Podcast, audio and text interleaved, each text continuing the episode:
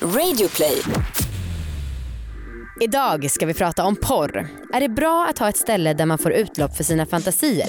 Eller påverkar det en för mycket och gör att man blir beroende och inte kan tända på real life sex?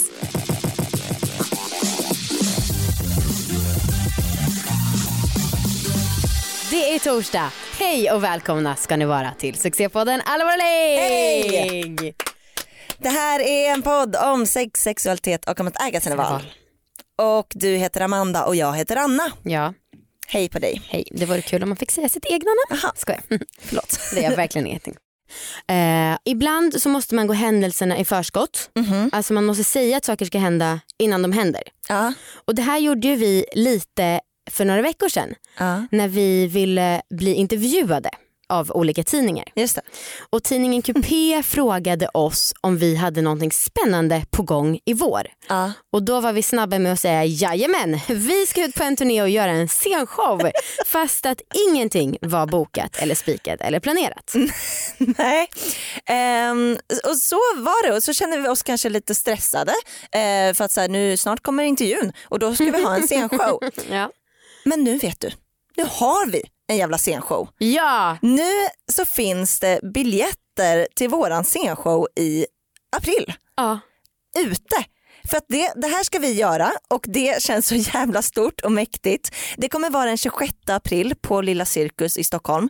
Ehm, och för er som inte har gått på våra livepoddar så tycker jag verkligen att man borde gå på det här. För att det kommer vara liksom ännu mäktigare till och med. Ja. Och för er som har gått på livepoddarna, det här kommer vara liksom dubbelt upp. Ja, vi var ju i Jönköping bara förra veckan. Fick höra flertalet personer att det var över deras förväntningar. Och då var de redan höga.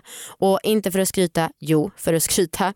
Så är det ju folk i branschen till och med som har sagt att vi är bäst i Sverige på livepoddar. Ja, men det här kommer som sagt vara en scenshow. Ja. Inte bara en vanlig livepodd. Hoppas vi är bäst i Sverige på scenshow också. Hoppas jag också. Mm. Eh, jag hoppas eh, att det här blir lite så Alice Bianca Globen-vibe. Mm. Eh, men kanske i mycket mindre skala. Ja. Och kanske inte lägger ner podden efteråt. Nej, just det. Men jag hoppas det blir väldigt bra. Eh, biljetter finns på atikko punkt se. Alltså a t i k k o punkt se. Och Och ja, som sagt, tjugosjätte april på Lilla Cirkus i Stockholm. Och sen så kommer vi åka till många fler städer också. Ja, såklart. Och vi kommer hinta lite mer om innehållet i liksom, framtida avsnitt såklart. Ah.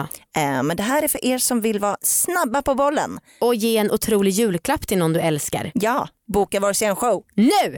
Eh, jag måste ta upp en sak mm. som hände i förrgår. Mm-hmm. När vi spelade in det här så var det i förrgår. Eh, det var att vi pratade med några killar eh, som vi känner, mm. några män. Och vi bör- började snacka lite om porr. Aha. Ja, det, det var väldigt kort. Mm. Men då så sa en av de här männen, de, han pekade liksom först på mig och mm. sa så här, men du är lite mer porrpositiv. Just det, just det, just det. Ah. Och Amanda, du är lite mer motståndare. Just det. Och det här är så himla komplicerat för att jag kände direkt att jag fick en högre status ah.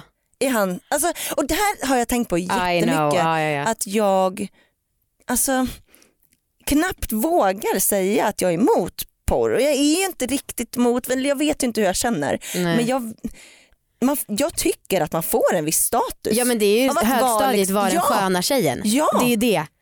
Och säger vad fan, man är liksom vuxen nu. Alltså, ja. Och det är även mot vuxna män som är äldre än själv till och med. Men också, det är väl också det att man stämplas liksom som, alltså, och säger att man är emot porr. Jag tror att man direkt får en stämpel eh, som ah, innebär liksom, vissa feministiska ja. attribut. Och liksom, jag tänkte direkt så här, nu är liksom Amanda nuck. Ja. Så jag är den här sköna, ja, men fick en helt ja, annan så här sexapil på något sätt. Tänkte Gud. Du på det här? Ja, alltså inte så detaljerat som nu när jag tänker på det nu. Nej. Men hundra procent. Ja. Och, att man, alltså, och det är så dumt för då sitter vår gäst här, vi ska prata om porr idag och hon är ju emot porr. Ja. Och då känner jag också att jag bara, fast jag är ju också emot porr. Så jag, verkligen, kappan tar mig dit vinden blåser. Ja, och man, alltså, vi förutsatte ju då att den här killen, eller Gilla. mannen som frågade oss, kollar på porr. Ja, visst. Så såklart, för, och jag, man vill vara en, man vill vara en kompis. Ja. En av killarna. Ja, jösses. Aj, så jävla löjligt. Ja. Och jag skändes direkt när jag kände det där. Mm. Alltså att jag ens tänkte de tankarna. Mm. och visste inte riktigt vad jag skulle svara. Mm. Ja, löjligt. Ja, men gud, vilken, vilken bra spaning. eh, Om det här skulle man ju kunna säga låt en kvinna leva. Men det tänker jag aldrig göra, för jag tycker att det är ett uttryck som borde skrotas. Jag hatar det uttrycket så mycket. Det var det enda jag ville få sagt i dagens podd, eh, att jag tycker det är världens töntigaste uttryck. Aha, okay. Så snälla, säg aldrig det till mig. Nej. Eh, ja, den gästen vi ska ha med oss idag, hon heter Maria Alin och hon är C E O för ett företag som heter Changing Attitudes. De jobbar med att försöka motverka attityder som leder till sexköp. Mm. Och eh, vi har följt varandra på Instagram och hon la för några månader sedan upp en bild med bildtexten som var otrolig, och jag kommer läsa upp den nu. Men är det inte bra att låta förövare få utlopp för sina fantasier på sexrobotar och dockor istället för på människor? Låt oss experimentera med den tanken, shall we? Ska vi tillverka robotar eller dockor i barnstorlek med möjlighet till att ha blåmärken på huder, huden för föräldrar som annars misshandlar sina barn, så att de då får öva på att slå en barndocka gul och blå? Ska vi tillverka mörkhyade robotar eller dockor för den som annars tar ut sin rasism på andra? Mm. Och då blir det så här, hmm, vilken bra liknelse. Ja. Eh, ja. Och det skulle bli väldigt spännande att höra vad hon säger om eh, hur påverkad man blir av det som egentligen är i fantasin. Ja, verkligen. Mm. Låt oss ta in här. Välkommen, ja! Maria! Hej! Hej! Hej på er! Tjena! Tjena. Är du emot eh, porr?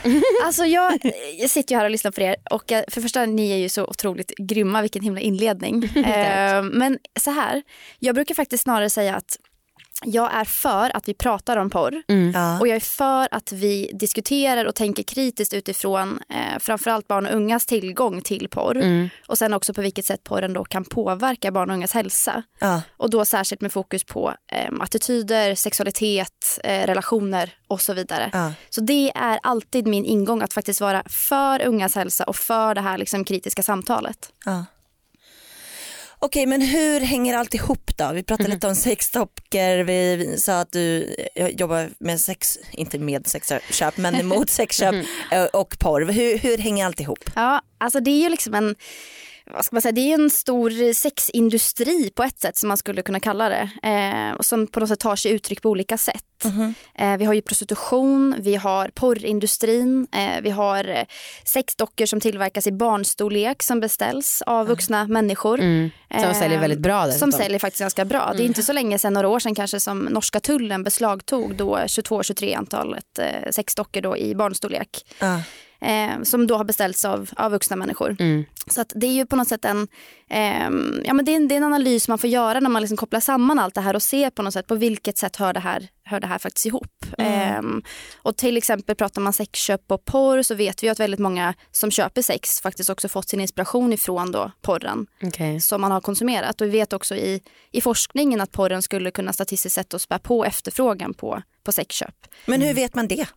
Ja, men det har man kunnat hitta. Det finns femtio år faktiskt av forskning där ja. man har kunnat hitta just de här, man pratar om samband mm. och statistisk liksom, sannolikhet. Mm. Sen är det också viktigt att säga att det betyder ju inte att alla som kollar porr kommer köpa sex. Nej. Nej. Eller att alla som kollar porr kommer beställa en sexdocka i en barnstorlek. Det är mm. ju liksom inte riktigt det man säger heller. Men när man pratar just om de här sambanden så, så ja, då är det viktigt att nämna det, att de, här, att de finns då, de här ja. sambanden. Mm. Men för att porr är ju liksom en gigantisk, alltså det finns ju otroligt mycket olika porr. Verkligen. Eh, vad, vad är det för slags porr? Alltså finns det bra och dålig porr? Alltså, liksom... Ja, alltså det där är världens bästa fråga. Eh, det är klart det finns. Det finns ju, precis som du säger, det finns ju all möjlig eh, sorts porr. Ja. Och går man in, liksom, det är antar jag att ni har också bra koll på, går man in på de här stora porrsajterna så mm. finns det ju, alltså det kan ju finnas uppemot liksom åttio nittio kategorier mm. av olika sorters porr. Men inom till exempel Changing Attitudes som jag representerar ändå, så pratar vi liksom främst egentligen om så här mainstream-porren. Mm. Ehm, och har gärna ett, liksom ett, ett ungdomsperspektiv på det. Mm. Och någonstans tänker vi att den som är, låt säga att man är, för killar då genomsnittsåldern är runt tolv då eh, och strax under fjorton för tjejer. Mm. Första gången man då medvetet porrsurfar. Uh. Sen kan man ju exponeras för det tidigare. Uh. Absolut. Eh, jag har träffat långt, alltså väldigt många då som berättat att de var långt yngre då första gången de såg porr, kanske uh. fem, sex, sju, åtta. Eh, så. Men att någonstans se att eh, den ungdomen då, eller det barnet som faktiskt då har exponerats för porr har i väldigt få fall haft ett samtal om porr mm. med en vuxen. Mm. Mm. Så det är det vi gärna också lyfter, att så här, ta snacket, snacka med, med barn och unga om, om det här, för att de kommer snubbla på det. Ah. Oavsett hur, vad man tycker. Jag fattar inte det. Hur snubblar folk? Alltså medvetet eh, porrsurfar är ju en grej. Men liksom, un- jag undrar så vem det är i det här kompisgänget hos tioåringen som bara börjar, ska du inte kolla på porr? Alltså mm. vem gör det och var, eller ja, nu kanske jag är supernaiv att de säkert hör äldre personer prata om det, men jag fattar ändå, jag tycker att det är så märklig handling av mm. tioåringar, om det nu är de mm. som jag pratar om som exempel. Mm. Ja, jag fattar, alltså jag är väldigt mycket ute i skolor mm. eh, och träffar väldigt mycket, alltså i alla åldrar men också då mycket barn. Och kan säga att en klassisk historia mm. är ju just att antingen så har en äldre elev visat porr för en mm. eller också kanske ett äldre syskon. Mm. Mm. Det är liksom, ja men det är classic. Från årskurs tre fyra så hör man ju det. Mm. Ah. Mm. Gud, och det där vi pratar om eh, i vår bok som ja, nog har kommit ut när det här avsnittet släpps eh, så har vi en del där vi pratar om så här, kvinnlig onani, och att på skolgården så var det alltid ja, men killkompisarna, de hade fått höra av sina kompisar eller syskon så här, ska du inte gå hem och testa och runka, men tanken är att så här, en tjej fick höra det av en stora syster, ska du inte pröva att gå hem och klittra, det var liksom omöjligt. Men så jag gissar att det är ja, men de här äldre killarna som då ehm, föreslår. Ja, mm. ja. Mm. ja men jag kommer ihåg första gången som jag liksom ens tänkte att det fanns porr. Eh, då var det några killar i min klass som hade gått in på skolans dator, för vi hade bara en liksom i klassrummet. Just det. Mm. Och då hade de stannat kvar på rasten och, och kollat på porr. Mm. Och det blev liksom ramaskri typ. Eh, liksom bland mm. Mm. Ja, klassen och lärare och ja. Du minns, hur gammal var du då? Nej men då elva. Elva. Ha. Elva eller tolv. Mm. Ja, men jag har typ samma upplevelse. Jag, det, var, det var inte en, en dator, det var ju en tidning. Tänk att det fanns. Ja. Det finns ju fortfarande så, men inte alls på samma sätt. Men då var det killarna i klassen som tog med sig en porrtidning mm. till skolgården. Mm. Och alla samlades runt den här tidningen och det var så spännande. Ja. Men att man ändå minns det här också. Ja. Det säger också någonting väldigt om starkt, väldigt starka minnen. Mm. Mm. Shit. Men vad är det då som gör att man, liksom, man kollar på porr och sen går liksom till sexköp och så här, hur vanligt är det? Ja, alltså vi ska ju inte heller överdriva, så vi vet ju att ja, olika siffror i Sverige, men säg mellan nittioen till nittiosex procent av då liksom ungdomar har någon gång konsumerat porr, killar mm-hmm. och sen runt hälften tjejer då. Okay. Ehm, och det vet ju, om vi tittar på antalet personer som köper sex i Sverige, så är det ju runt tio procent av männen har någon gång betalat för sex. Mm. Men det tycker jag låter orimligt. Att tio procent av männen betalar för sex. Ja, ja jag håller för det med. Låter det är extremt orimligt. Mycket. Men jag, alltså, jag måste nej men, nej men jag tycker att det är jättekonstigt, för att jag fick jag försökte googla det här lite för att jag tycker att det låter orimligt. Um, och då hittade jag att det var en sida som skriver att tjugofjorton så uppgav noll komma åtta procent av svenska män att de någon gång under senaste tolv månaderna köpt sexuella tjänster. Nu är det bara senaste året mm. men jag tycker att det låter orimligt. Jag tycker inte det. Jag känner minst tre som har erkänt att de har köpt någon form av sexuell handling. Oj. Och då är det de som har erkänt mm. som har stått mig ganska nära. Mm. Det är sant. Ja. Mm. Man säger, ja, man säger ju då att hundra på tusen män har köpt sex och sen en på tusen kvinnor då har köpt sex. Och det är en ganska stor skillnad där. Mm. Men alltså, mm. ja, det är man vill ju inte riktigt. Men sen kan man också titta på länder där det är alltså, lagligt att köpa sex och jämföra de siffrorna. Ja. Ehm, Spanien, där finns det ju siffror som säger alltså, ja, men mer eller mindre då fyrtio procent av spanska män mm. har någon gång betalat för sex. Mm. Ja. Och tittar man i Tyskland så ser man också att det är en ganska hög siffra. Så det är också ganska så här, det hänger samman också med vilken typ av lagstiftning det mm, landet har. Mm, om det är lagligt att köpa eller inte då. Jag har också hört om där i länder där det är lagligt, jag vet så här, bekanta som inte tycker att det är otrohet om man har sex med en prostituerad. Mm, eh, så mm. att, ja, attityderna är verkligen intressanta. Vi presenteras ju i samarbete med vuxen punkt se. Ja, det gör vi. Mm. Det är en sexleksaksshop. Ja. Där man kan köpa sexleksaker mm. och annat gött. Mm. Eh, på måndag, då är det dags för Black Week. Mm. Inför då Black Friday. Exakt. Ja. Eh, och eh, vuxen vill bara hälsa att de kommer uppdatera med nya erbjudanden varje dag. Exakt, så då behövs inte vi för någon kod, för det kommer ändå vara superbilligt. Ja men precis, så att eh, in på vuxen punkt se och kolla runt. Hej då. Hej. Och tack. Tack. Nu är den stora färgfesten i full gång hos Nordsjö Idé och Design. Du får trettio procent rabatt på all färg och olja från Nordsjö. Vad du än har på gång där hemma så hjälper vi dig att förverkliga ditt projekt. Välkommen in till din lokala butik. Nordsjö Idé och Design. Jag kollar på ditt TED-talk som finns, som nästan har en halv miljon visningar, otroligt. Eh, och där så tog du ju upp det här bland annat med så här akter som förekommer i porr, typ deep throat, alltså man blir smiskad, drar i håret, hej och hå. Och sen så sa du också att det var en kille som typ, vad var det? Han hade blivit förvånad över att han tjej inte hade skrikit och bett om att bli mer slagen som han tyckte att tjejerna gjorde i porren. Och det här tycker jag är så märkligt, för att jag fattar inte, eller jo jag fattar väl, men hur folk inte kan förstå att det också är film. Alltså jag menar, det är ju jättefå som skulle bara, va? Jag fattar inte att de inte kör biljakt med mig som de gör i James Bond. Alltså, så. Men varför tror du att det är så? Att man så himla mm. verkligen tror att det är dokumentärt? Mm. Ja, alltså man kan väl anta, sen finns det människor för allting såklart. Eh, man kan anta att de flesta faktiskt inte runkar till James Bond-filmer då. Mm. Eh, kanske i och för sig till James Bond-filmer, kanske någon skulle mm. kunna tänka sig runka. Mm. Men generellt sett till annan typ av liksom Hollywood-film. Mm. Mm. Eh, så skillnaden här blir att man faktiskt sexuellt tillfredsställer sig själv uh. till det materialet, vilket det. gör att mm. det då förändrar tändningsmönstret i hjärnan. Mm. Så det kopplar på ditt belöningssystem på ett helt annat sätt. Mm. Eh, vilket gör att, skulle kunna göra, eh, ska jag säga, att du helt enkelt då lär dig att tända på det du då har sett i, i det här fallet då, mainstream mm. eh, porr med eventuella då inslag av fysisk aggression. Mm. Och lär du dig att tända på det, så kanske det är också det du sen behöver göra för att faktiskt rent liksom kemiskt gå igång. Ja. Mm. Och liksom så. Mm. Ja, men det är sant. Jag hörde om någon studie som gjordes på råttor, mm-hmm. där de typ fick tända, eller ha sex, de, även om de var oskulder eller något, och samtidigt hade de en död råtta i samma rum. Och till slut slutade det här med att de liksom började tända på lukten av död, död för Nej. att de associerade det med Oj. upphetsning. Alltså väldigt förenklad beskrivning, men typ så var det. Mm. Men kan inte du berätta lite mer vad som händer i mänskliga hjärnan när man blir beroende av porr? Mm. Eh, ja, men det, vi alla har ett belöningssystem. Mm. Eh, och det belöningssystemet kan ju egentligen kapas av princip vad som helst som då ger njutning. Sen finns det andra, liksom, det finns vissa saker som egentligen ger en större njutning än andra.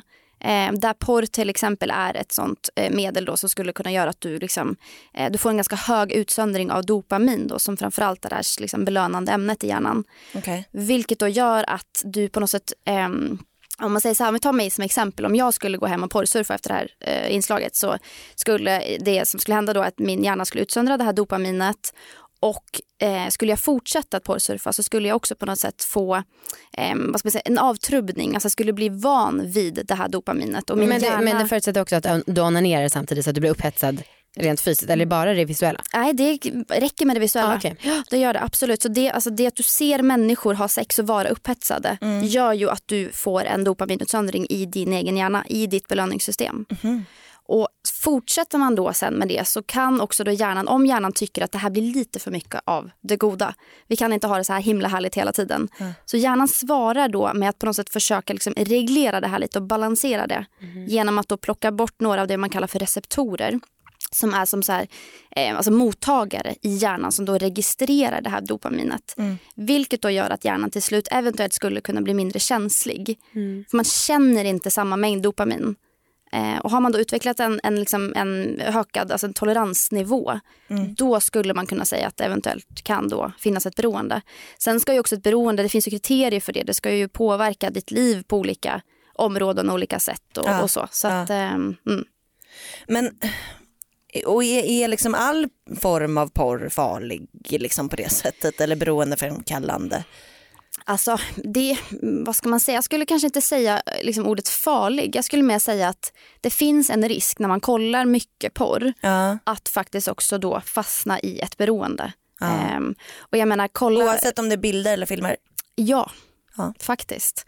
Ehm, och sen så också, om man tänker liksom, parallellt med beroendeaspekten så har vi även då attitydpåverkan. Så vi har också då kunnat se i forskningen att... Äm, även porr som inte innehåller inslag av aggression mm. kan också påverka våra attityder. Och det viktiga då är huruvida människorna man då tittar på i filmen eller i tidningen eller vad det nu är för någonting har avhumaniserats eller inte. Mm. Har man avhumaniserats, då ser man att det kan ske just en attitydpåverkan då. Och vad betyder mm. avhumaniserats? Nej, men att man någonstans ser att människan inte behandlas som en människa mm. på något sätt. Mm. Ehm, så. Vilket jag då kan tänka mig att säkert aggression kan bidra till att då ehm, liksom förstärka den bilden av just då avhumanisering. Ah.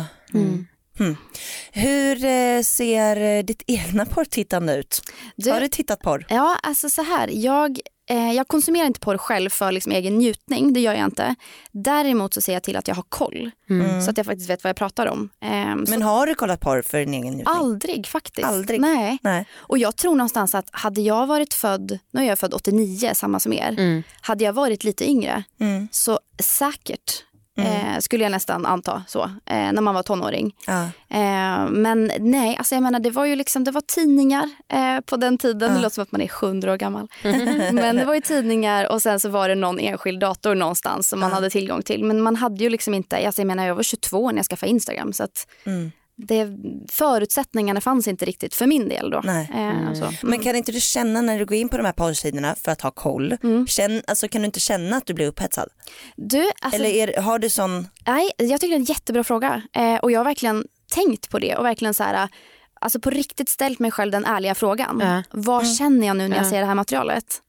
Eh, men jag tror, alltså jag har nog kanske inte riktigt känt så. Och jag tror kanske att det är för att jag går in med en väldigt så här, studerande blick. Mm. Ja. Eh, på något sätt. Att jag känner mig kanske ganska klinisk då i det liksom, undersökandet. Mm. Och sen så tittar jag kanske inte på en porrfilm från början till slut. Utan jag kollar kategorier, kollar lite så här, rubriker. Ja. Eh, och sen kanske man kollar på några, typ kanske de mest sedda just nu eller någonting. Mm. Alltså bara för att så här, ja. ha lite koll. Ja, men, vad, vad... men det är klart det är spännande att titta på. Det märker ja. jag ju att hjärnan tycker, absolut. Ja. För jag kollade på Män som hatar kvinnor-serien som var på S V T i somras. Och där finns det ju ganska grova våldtäktsscener. Och jag märker att jag både blir så äcklad så att jag liksom nästan vill gråta och blunda. Men samtidigt så känner jag också att det pirrar lite i könet. Jag fattar. Och så blir jag så himla förvirrad och skäms för det. Um, och sen så har jag ändå, om jag då onanerar några dagar senare eller samma dag, så vet jag att då finns de här tankarna med och liksom äggar mig lite grann. Ja, men det har jag också upplevt. Ja, att man verkligen att här... motvilligt jävla pirr. Ja. Och att man skäms som fan ja. över det. Mm. Ja. Mm. Och jag tänker att det är ju inte, det betyder inte att du tänder på våldtäkt. Det betyder att du är människa, tänker jag. Mm. Alltså det är det, du har en mänsklig hjärna som påverkas av det, mm. man, det man ser. Mm. Ja. Jag, fatt, ja, det är, mm. jag förstår inte varför. Ja.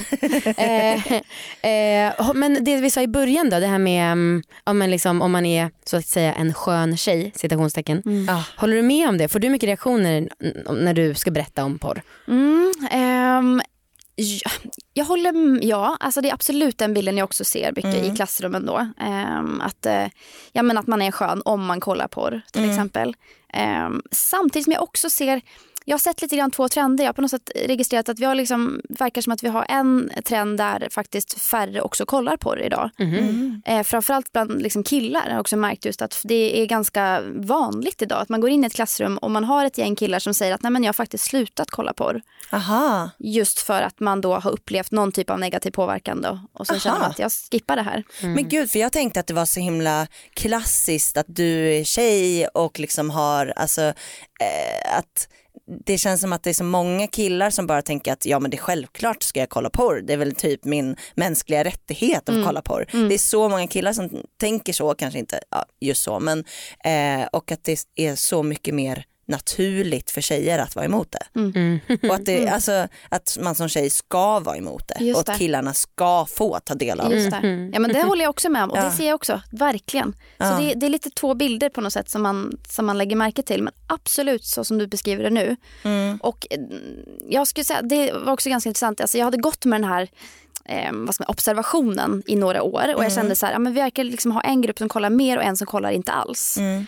Och tänkte alltså, men vad har vi för forskning på det? Och sen typ några år senare så dök det upp då från Linköping universitet där man hittar just det att man ser att antalet då eh, högkonsumenter har ökat. Mm. Alltså de som oftast då kollar på varje dag. Mm. Och där är vi uppe i en av fyra då killar som kollar på varje dag. Ja. Och samtidigt så har antalet personer som faktiskt kollar porr har också minskat. Alltså det finns en, en grupp som mm. har helt slutat okay. och en som har börjat med mer då. Ah, okay. mm. Shit. Mm. Och det är så viktigt att prata om. Mm. Det är så ja. jag tänker. Mm. Mm. Men kan vi prata lite mer om de här olika kategorierna, alltså, som finns? För att vi har ju pratat en del om att det är liksom... känns så konstigt med liksom att det är stepmom och alltså så här mm. teen grejer och ja. Vilka är de, du som har som bra porrkoll, vilka är de vanligaste kategorierna? Ja, alltså de vanligaste kategorierna, det blir kanske på ett sätt svårt att säga ut, alltså, utifrån att de flesta porrsajter har ju väldigt många kategorier och ja. har väldigt mycket views på i princip alla. Mm. Ja. Det finns ju liksom någonting, det är som en liksom buffé, alltså det finns något för alla verkligen. Ja. Mm. Eh, men det du är inne på nu är ju bland annat då vanligaste sökorden. Mm. Och där finns det de som har då eh, gått ut och sagt att de vanligaste sökorden är bland annat då teen, mm. alltså tonåring. Mm. Um, så det tänker jag ju. Sen så å andra sidan, om jag ska liksom säga emot det, så skulle man kunna säga att jo, men det är väl ändå så att de flesta som kollar på det kanske också själva är tonåringar. Mm. Ja. Så det kanske inte är så konstigt. Ja, just det. Nej. Om vi ska vara liksom positiva då. Mm. Så, ja. Just det. Så att det kan vi, ja, men där kan vi spekulera. Mm. Ja. Men är det inte bra egentligen då att det finns ett ställe där man kan få utlopp för sin fantasi? För en del av mig kan tänka det om det här. Ja, och kanske inspiration. Ja. Fast ja. man kanske får lite dålig inspiration också, men ja. Jag fattar, alltså det är ju det som jag typ pratar med ungdomar varje dag om. Mm. Ehm, och det kan man ju säga å ena sidan säkert och absolut, å andra sidan så måste man ju också komma ihåg att porren inte är fantasi mm. för den som är med i filmen. Nej. Och det Nej. kanske man ibland glömmer. Det kanske är lätt att jämföra då en Hollywoodfilm, mm. en Tarantino-film med porr. Men skillnaden är ju att i en Tarantino-film så är det faktiskt ingen som går därifrån och inte lever sen. Alltså även om man blir mm. skjuten i filmen så mm. lever man sen när dagen är över. Och det är kanske i porren då, så jag menar, har du blivit slagen så har du blivit slagen. Så det som har hänt har ju hänt. Ja, men för här säger vi ju lite emot det här med att det inte är dokumentärt. Jo, precis, men absolut. Eh, men jag tänker dels då, det du säger då Maria är ju att det inte finns någon som är porrskådis av frivilliga i princip. Nej, det skulle jag nog inte säga. För det finns ju gott om människor som berättar att de är. Ja. Så det, och då kan inte jag komma in och säga nej, du vet inte vad du egentligen vill. Alltså så, då får man ju absolut respektera det. Ja, ja. Eh, vad jag säger är bara att det som händer i porren händer ju. Ja. Alltså på tal om fantasi. Ja. Eh, så. Men att det finns människor som medverkar i porr eh, och säger att de gör det av frivilliga, det är absolut, det finns ju väldigt många ja. berättelser kring. Mm. Ja, och jag tänker det här med dokumentärt, det, det är väl kanske en liten gråzon då, för att alltså jag tänker ofta på om vi träffar Puma Swede, så här gammal porrskådis. Ja, och hon, hon är så härlig. Ja, och hon säger att hon också är ute och pratar mycket i skolor och pratar just om så här, ja, men när de ska spela in analsexscener, att det är egentligen off the record, så är det flera dagars förberedelse. Ja. Alltså så här, de tar laxerande medel för att inte ha någon bajs och liksom mm. duschar och rakar sig. Och att det är den delen som då är lite mer filmisk. Fattar. Eftersom att det ser man inte på mm. filmen. Men, och då kanske folk tror att i verkligheten så kan man också bara stoppa in en kuk ja. i en röv. Ja. På en sekund eh, utan ja, exakt, exakt. Ja. Eh, Men det är sant, det är klart att det som händer händer. Mm. Eh, mm. Själva mm. penetrationen händer ju. Ja. ja.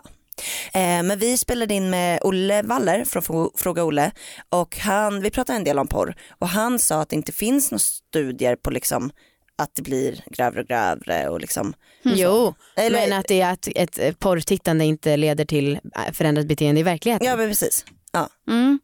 Eh, ja, då får man nästan hänvisa då till faktiskt då femtio år eh, av forskning som visar att det eh, absolut finns de studierna. Eh, ja. ja. Det, Men det där det är så svårt, för jag ville också säga emot honom, för det, jag vet till exempel en hemsida som heter Your Brain on Porn, där de har samlat massa olika studier som har att göra med det här. Mm. Men samtidigt så vet jag ju också att man nästan alltid kan hitta forskning som stöder den teori man själv vill bedriva. Så ja. det är väldigt svårt det där. Det är därför vi ofta... Och forskning alltid går att liksom tolka. Ja, precis. På massa olika sätt. Vi försöker ju undvika att prata om forskning, för att vi tycker att det är så här, ja, då måste man ha en studie, ingen studie liksom. Just det. Ehm, mm. men, ja. Och där ja. tänker jag så här, om man tycker att, att det känns läskigt då att prata forskning, så, vilket jag verkligen kan förstå, då kan man ju så här, okej, men då får man ju gå till antingen sig själv, eller så går man till alltså folk i närhet och liksom tänker på så här, vilka berättelser, och i mitt fall då, vilka berättelser jag har hört. Mm. Mm. Och ser att okej, men det jag får höra i klassrummen, det stämmer överens mm. med det jag sen då har läst. Nu har jag jobbat med den här frågan i tio elva års tid. Mm. Och sen så, som sagt, då, så finns det femtio års liksom, av forskning, då, femtio års tid av forskning. Och liksom på något sätt titta så här, finns det, överensstämmer det här, så stämmer det jag ser i fältet med det som finns i forskningen? Mm. Ja. Och där kanske man skulle kunna se att, och i det fallet så gör det ju det, och då kanske det kan liksom vara mm. en... Mm. Ett bra tips eh, för oss reddisar. Ja, men precis. Mm. Ja, men jag brukar känna att jag har bedrivit forskning när jag har frågat fem kompisar och alla de säger samma sak. Ja, då var det dags för en liten uppdatering om ja. mitt sexliv. Ja. För ovanlighetens skull. Vad hade du nu för läxa? Avsugning. Du skulle suga av Viktor. Ja. Ja. Och jag vill... Ganska lätt läxa. Ja, jag vill börja med att säga att eh, den här läxan presenteras i samarbete med oss, Anna. Aha. Eh, våran bok Kom du? Och ja. våran prenumerationstjänst Liggboxen. Aha. För att jag kommer nämna dem lite då och då, och då kommer jag också uppmuntra till köp. Okay. Så att det är viktigt med tydligheten här. Jaha. Det är ju det att det är så jävla mycket information som ska ut hela tiden från oss. Ja. Vi har skrivit en bok, vi ska livepodda, vi ska göra det här, bla bla bla. Och man kan ju förstå att folk vägrar följa oss på Instagram eftersom att vi har så fullt flöde. Verkligen. Eh, det är ju många fler som lyssnar på podden än som följer oss på Instagram. Ja. Ja. Så då är det ju jobbigt liksom. Ja. Då får man passa på. Ja. Jag... var så duktig. Aha. Mm. Eh, jag började med att eh, smsa Viktor. Det första jag gjorde, veckans läxa, lika med avsugning. Bra! Ja. Kan han ta sånt när han är på jobbet? Liksom? Ja, han, han pratade faktiskt om att han har iCloud på både sin jobbmobil och ah. sin vanliga telefon. Och han jobbar ju som psykolog, så han bara, så ja, ibland kommer det upp sånt här... Till exempel, gör dig kåt, vi ska ligga då, babyboy. Som jag nyligen hade skrivit in för att jag skulle ha ägglossning då. Jag ville att han inte skulle boka upp sig. eh, ja, han, men han kan ta det, men han brukar ju sällan svara på sånt. Ja, mm. ja okej. Okay. Mm. Um, babyboy, herregud. Ja, jag vet. Men jag blev bara så, just det, ni måste verkligen boka in det här. Um, och så skrev jag bara det i stundens, stundens hetta. Ja. Uh, men jag började i alla fall den här avsugningen med att vi tände ljus. Jag bad honom ta av sig sina kläder, såklart. Mm. Och sen så gav vi honom en huvudmassage. Mysigt. Och jag sa ju det till dig att det är mitt största tips. Det är så jävla lätt att ge en huvudmassage. Uh. Och det är otroligt skönt. Ja. Uh. Alltså så man liksom tar i hårbotten, man stryker på ögonbrynen, man tar lite, lite på axlarna. Han satt liksom som att jag skulle föda honom. Oh. Och det var verkligen skitmysigt. Gud vad härligt. Och jag kände att det var en jättebra grej för vår connection. För jag ville inte heller att det skulle bli så här som jag ibland blir, att nu måste vi göra veckans läxa, bli hård så suger jag av dig. Yeah. För det är ju väldigt tråkigt för honom, såklart. Yeah. Uh, och då fick vi ändå lite av ett tantriskt moment, att jag kände, fy fan vi älskar honom, han är perfekt. Uh, uh. Och han kunde ligga där och slappna av. Mysigt. Ja. Och sen så började jag suga. ja. ja, nu förstår jag varför du skrattar. Nej, men sen så kysste jag väl min väg ner från bröstkorgen till magen till benen. Och sen så började jag hålla på där lite i området. Mm. Och jag aktade mig för deep throat-fällan eftersom att Bra, podden bara, hatar ju. Just det, deep bara ground throat. Mm, exakt. Och eh, jag har märkt att många killar jag har sugit av uppskattar när man gör det lite typ slarvigt.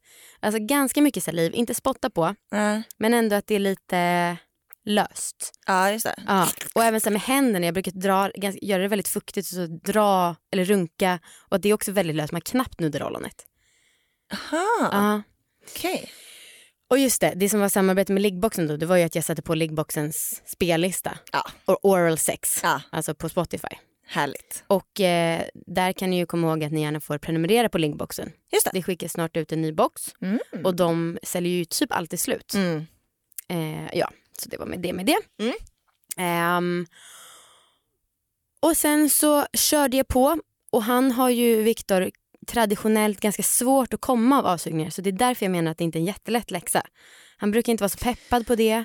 Men måste, var han tvungen att komma? Ja, för det tyckte jag räknades in i ett klass i en omgång. Okej, okay, okay. Ja, så absolut. Stackars Viktor. Ja, uh. och jag var också, det var det jag var rädd att jag skulle bli stressad över, som han skulle då känna av. Uh. Men jag kände verkligen att jag njöt av att göra det. Uh. Alltså det var riktigt härligt. Um, Men är det att han har blockeringar eller vad är det? Ja, det är det. Alltså uh. han känner sig lat. Ah. Och det är ju en fantastisk egenskap i övrigt. Men ibland kan det vara lite störigt. Man bara, men kan jag bara få suga av dig? Ja, ja. Um, ja. Nej, men han känner sig lat om inte han är den som juckar eller klickar. Bla, bla, bla. Han kan jucka dig i munnen. Ja, det är sant. Mm. Ja. Eh, ja, men femton minuter gick. Eh, han började stöna mer intensivt. Och sen, Anna, så gjorde jag det magiska. Aha. Jag tryckte min hand på hans mage. Och då stönar han så intensivt. Nej, men va? Fem minuter senare var sperman i min mun. Nej, fem sekunder fem senare. Åh, jag försökte vara cool och dramatisk. Nej, men gud. Ja. Alltså han, det var så bra. Alltså man märkte en levling i det. Är det sant? Ja, så mycket. Men vad i helvete? Alltså, för du pratar ju jätteofta om det här ja. med att man ska trycka på magen. Ja. Och jag tycker att det är ett skittips egentligen. Ja. Eh, för jag förstår inte alls vad du menar. Nej. Men fan, jag måste testa det här. Ja, och det, jag lärde ju mig det om ett ex som gjorde det varje gång jag såg av honom. Han liksom låg gnuggade på nedre delen av sin mage. Så upp, ja. Det var ah. så jävla coolt att märka att det var sån himla skillnad på honom. Wow. Ja. Härligt. Mm. Grattis, Viktor. Tack. Och sen så eh, kom han då i min mun. Och det var inte äckligt, men jag har lite problem med konsistensen. Mm. Men ändå så var det som att jag längtade efter hans sperma. Och jag vet inte om det är nu bara för att jag så här, worshipar sperma för att det är... Spottade kär... du in det i fittan då? För att liksom bli gravid? Det är väl därför du worshipar sperman. Ja. Jag gjorde faktiskt det. Nej. Jo.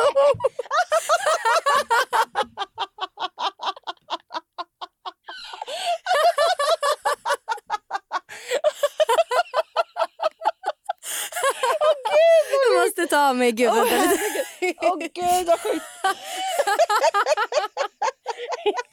Och du, du måste ta av det. Du tar av det för det blir så varmt. Jag hade aldrig erkänt det om inte du hade frågat. Oh my god, gud, det var det sjukaste. Ja, för jag kollade på Viktor, jag bara, ska jag gnugga in det? Eller han bara, gör det. Åh oh, herregud. Jag, mm, jag, vi känner varandra för bra. Ja, ah. ja, men det var ju sjukt. Men jag, också när jag fick den här läx- läxan så sa jag, men det är bra för vi måste ta en paus nu. Men jag hade inte ägglossning den här dagen. Alltså mm-hmm. det var liksom efter hög risk för att bli gravid. Mm. Um, Gud. Så pinsamt. Men sen, det var därför jag googlade häromdagen på hur länge jag överlever spermier. Åh, vad pinigt. Men ändå bra, bra läxa. Mm. Eh, och det som, nu kanske någon är så här, Amanda, du sa att det presenterades i samarbete med boken. Varför? Ja.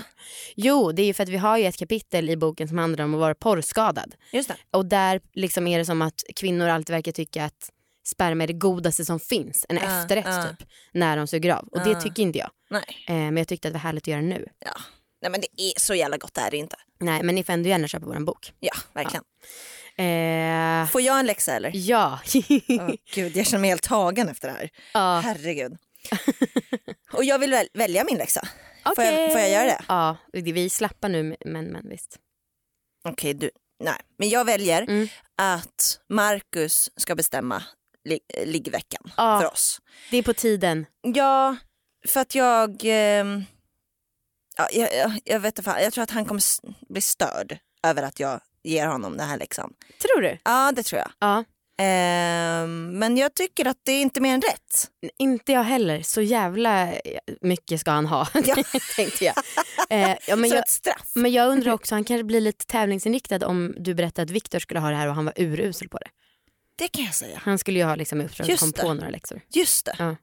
Det är skitbra. Men jag tycker inte att Marcus behöver komma på några läxor. Nej. Utan jag vill mer bara att han ska liksom ta initiativ. Äh. Han ska liksom bestämma när vi ska äh. ligga. Liksom. Mm, mm, mm. Um, för att det är ofta jag som tar initiativ. Jag hoppas på leverans alltså. Jag med, mm. verkligen.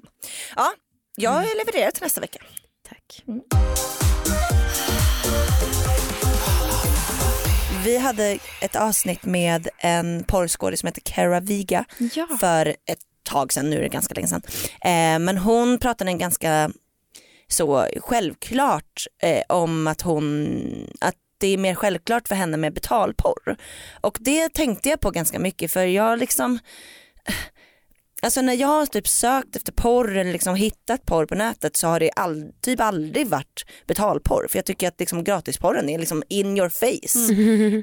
Eh, och liksom jag aldrig kommer fram till liksom en liten ja, en betalvägg helt enkelt. Eh, hur är det liksom? Är det vanligt med betalporr? Mm. Alltså ja, det är absolut en stor del. Eh, men då förutsätter det att du också har ett betalkort eh, ja. som funkar på nätet. Vilket kanske inte en tolvåring då har tillgång till. Nej. Eh, så det kanske också kan vara liksom för en större pu- eller en äldre publik. Eh, men absolut, det finns ju. Mm. Men alltså alla gratissajter är ju, precis som du säger, in your face. Och, ja. Men tjänar ju ändå väldigt mycket pengar. Men kanske inte genom att du faktiskt direkt ansluter ditt kreditkort eller visakort. Mm. Utan genom då eh, alltså betalningstjänster och reklam och klicks och hit och dit. Så. Mm. Så man skickar varandra till olika sidor. Ja, för jag har tänkt på det där med liksom hur mycket de tjänar och hur liksom bra hur när ekonomin går till. Och jag kan inte riktigt fatta att de skulle tjäna så mycket pengar. För om man kollar på ett klipp, ja visst man ser att det är annonser, men det känns som det är världens billigaste annonser. Mm. Och hur, det kan inte vara särskilt dyrt att köpa en annonsplats. Mm. Men de här viewsen har ju ofta typ en miljon visningar och så har de en miljard sådana klipp. Ja. Många bäckar små. Blir, ja, det blir nog en del. Mm. Å andra sidan finns det ju många som snackar om att det går inte att tjäna pengar på porr längre. Tycker jag att man har ja, hört det också. Ja. Och så att det är någon sån här dokumentär. Mm. Vi kanske borde annonsera lite på porrsidor. Om det är så billigt.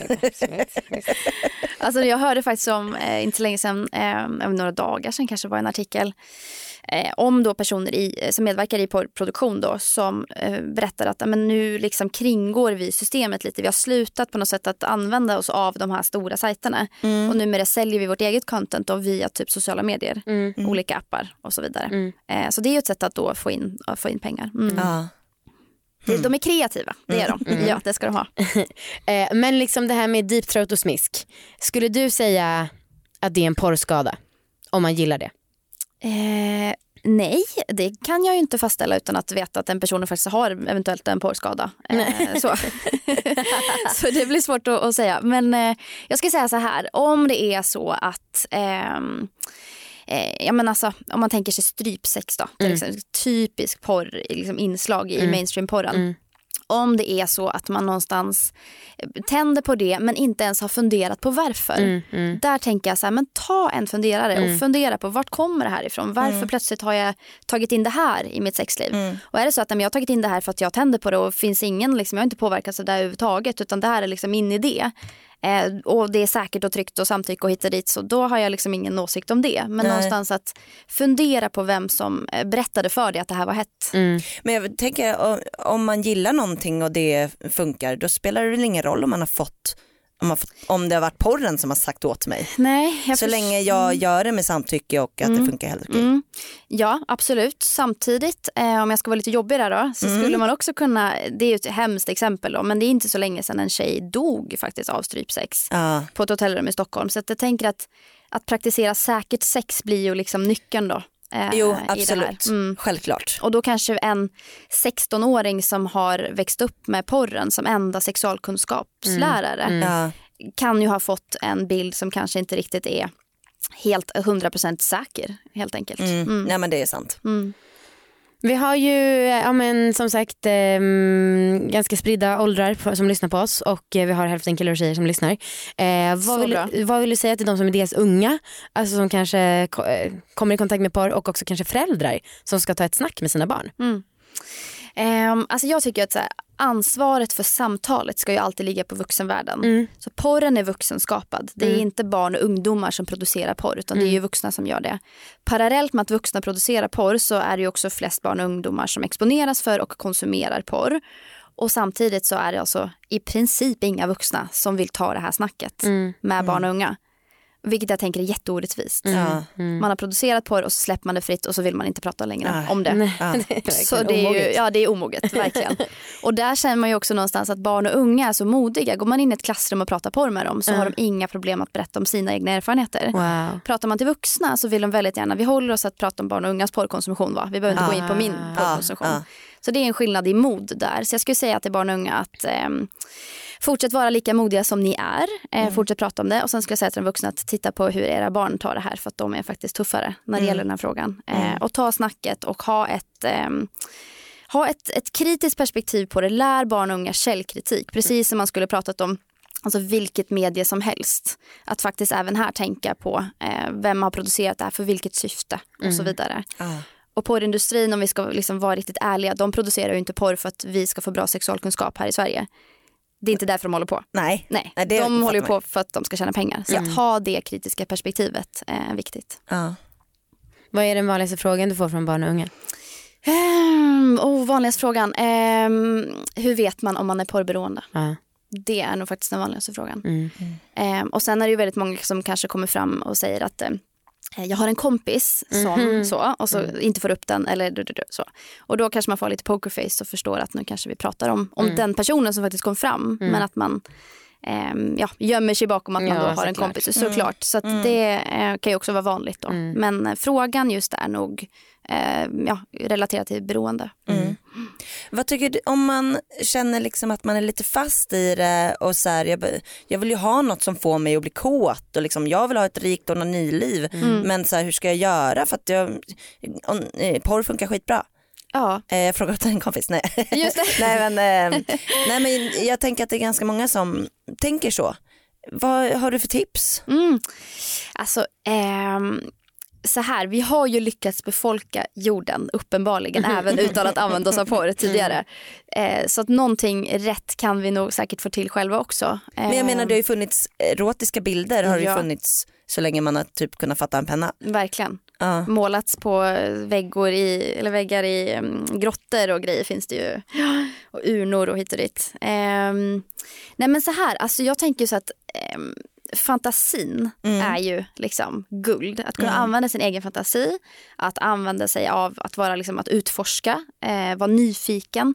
Alltså jag tänker utifrån, när jag pratar porr så gör jag det utifrån ett hälsoperspektiv och ett sexpositivt perspektiv. Mm. Ah. Jag är ju inte anti-sex. Nej. Absolut inte. Jag tänker att porr och sex är inte ens samma sak riktigt. Mm. Eh, så att jag tänker någonstans att utforska sig själva Eh, och vara, liksom, vara nyfiken och experimentera och ja, alltså kör hårt. Samtycke, är, finns det samtycke och det är lagligt så, ja. så är det ju liksom förmodligen fantastiskt. Mm. Ja. Eh, Men jag kollade mm. ganska mycket porr liksom, i början av min, min tjugo-års års liv. Eh, nej, men då, så, då tyckte jag, alltså jag märkte ju att jag blev lite, alltså inte beroende, men jag märkte att jag behöv, behövde mer och mer typ. Eh, men nu tycker jag, alltså nu kollar jag inte alls så ofta eh, och jag tycker att det är spännande liksom att kroppen typ lär sig lite att fungera av sig själv typ. Mm. eh, men att man kanske blev mer avdomnad när man kollar mycket på det typ. Mm. Mm. Mm. Du märkte den? Eh... Ah, ja, gud ja. ja. Nej men det tyckte jag, alltså märkte jag rätt snabbt. Mm. Ja.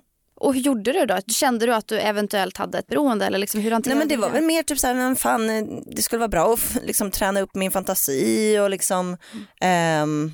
eh, känns, nej, men, och, det var också ganska mycket så här, skamkänslor. Att jag är tjej och kollar porr. Just det. Eh, och så här, oavsett, man, även om man kanske vill vara den sköna bland killarna så vill jag ändå inte typ, vara en sån som behövde kolla porr. Just det. Typ. Mm. Eh. Men alltså jag var inte beroende, men jag märkte liksom att, att ja, kroppen lärde sig att bli kåt av porr. Just det. Och att fantasin kanske blev sämre mm. när jag inte kollar. Så du märker att du fått en bättre fantasi då? Ja, ja alltså, det tycker jag att man får träna upp typ. Mm. Mm. Ja, exakt. Man får verkligen träna upp det. Ja. Jag håller med. Ja. Det, vilket är spännande kan jag tycka. Mm, mm. Att det finns ett fält här att liksom utforska, att man faktiskt kan träna upp då. Ja. Eh, det. Mm. Ja. Vill du ställa sista frågan? Tack. Ja. Eh, orgasmtips. Orgasmtips. Eh, jag skulle säga så här. Var, alltså, eliminera stressen i livet mm. så gott det går. Mm. Eh, för har man liksom mycket annat att tänka på, då är det svårt att vara närvarande och svårt att liksom vara fokuserad. Och svårt att på något sätt skjuta bort allt annat om man bara liksom håller på och tänker på att man ska göra imorgon. Ah. Så att eliminera stressen, då tror jag att njutningen kommer. Mm. Mycket bra. Ingen stress. Ingen, Ingen stress. stress. No stress. Tack Maria för att du kom hit. Instagram? Instagram, eh, Changing Attitudes. Mm. Ja. Yes. Toppen. Enkelt. Verkligen. Jättebra. Tack alla som har lyssnat och tack Oliver som klipper podden. Ja, tack så mycket. Puss. Hej. Hej.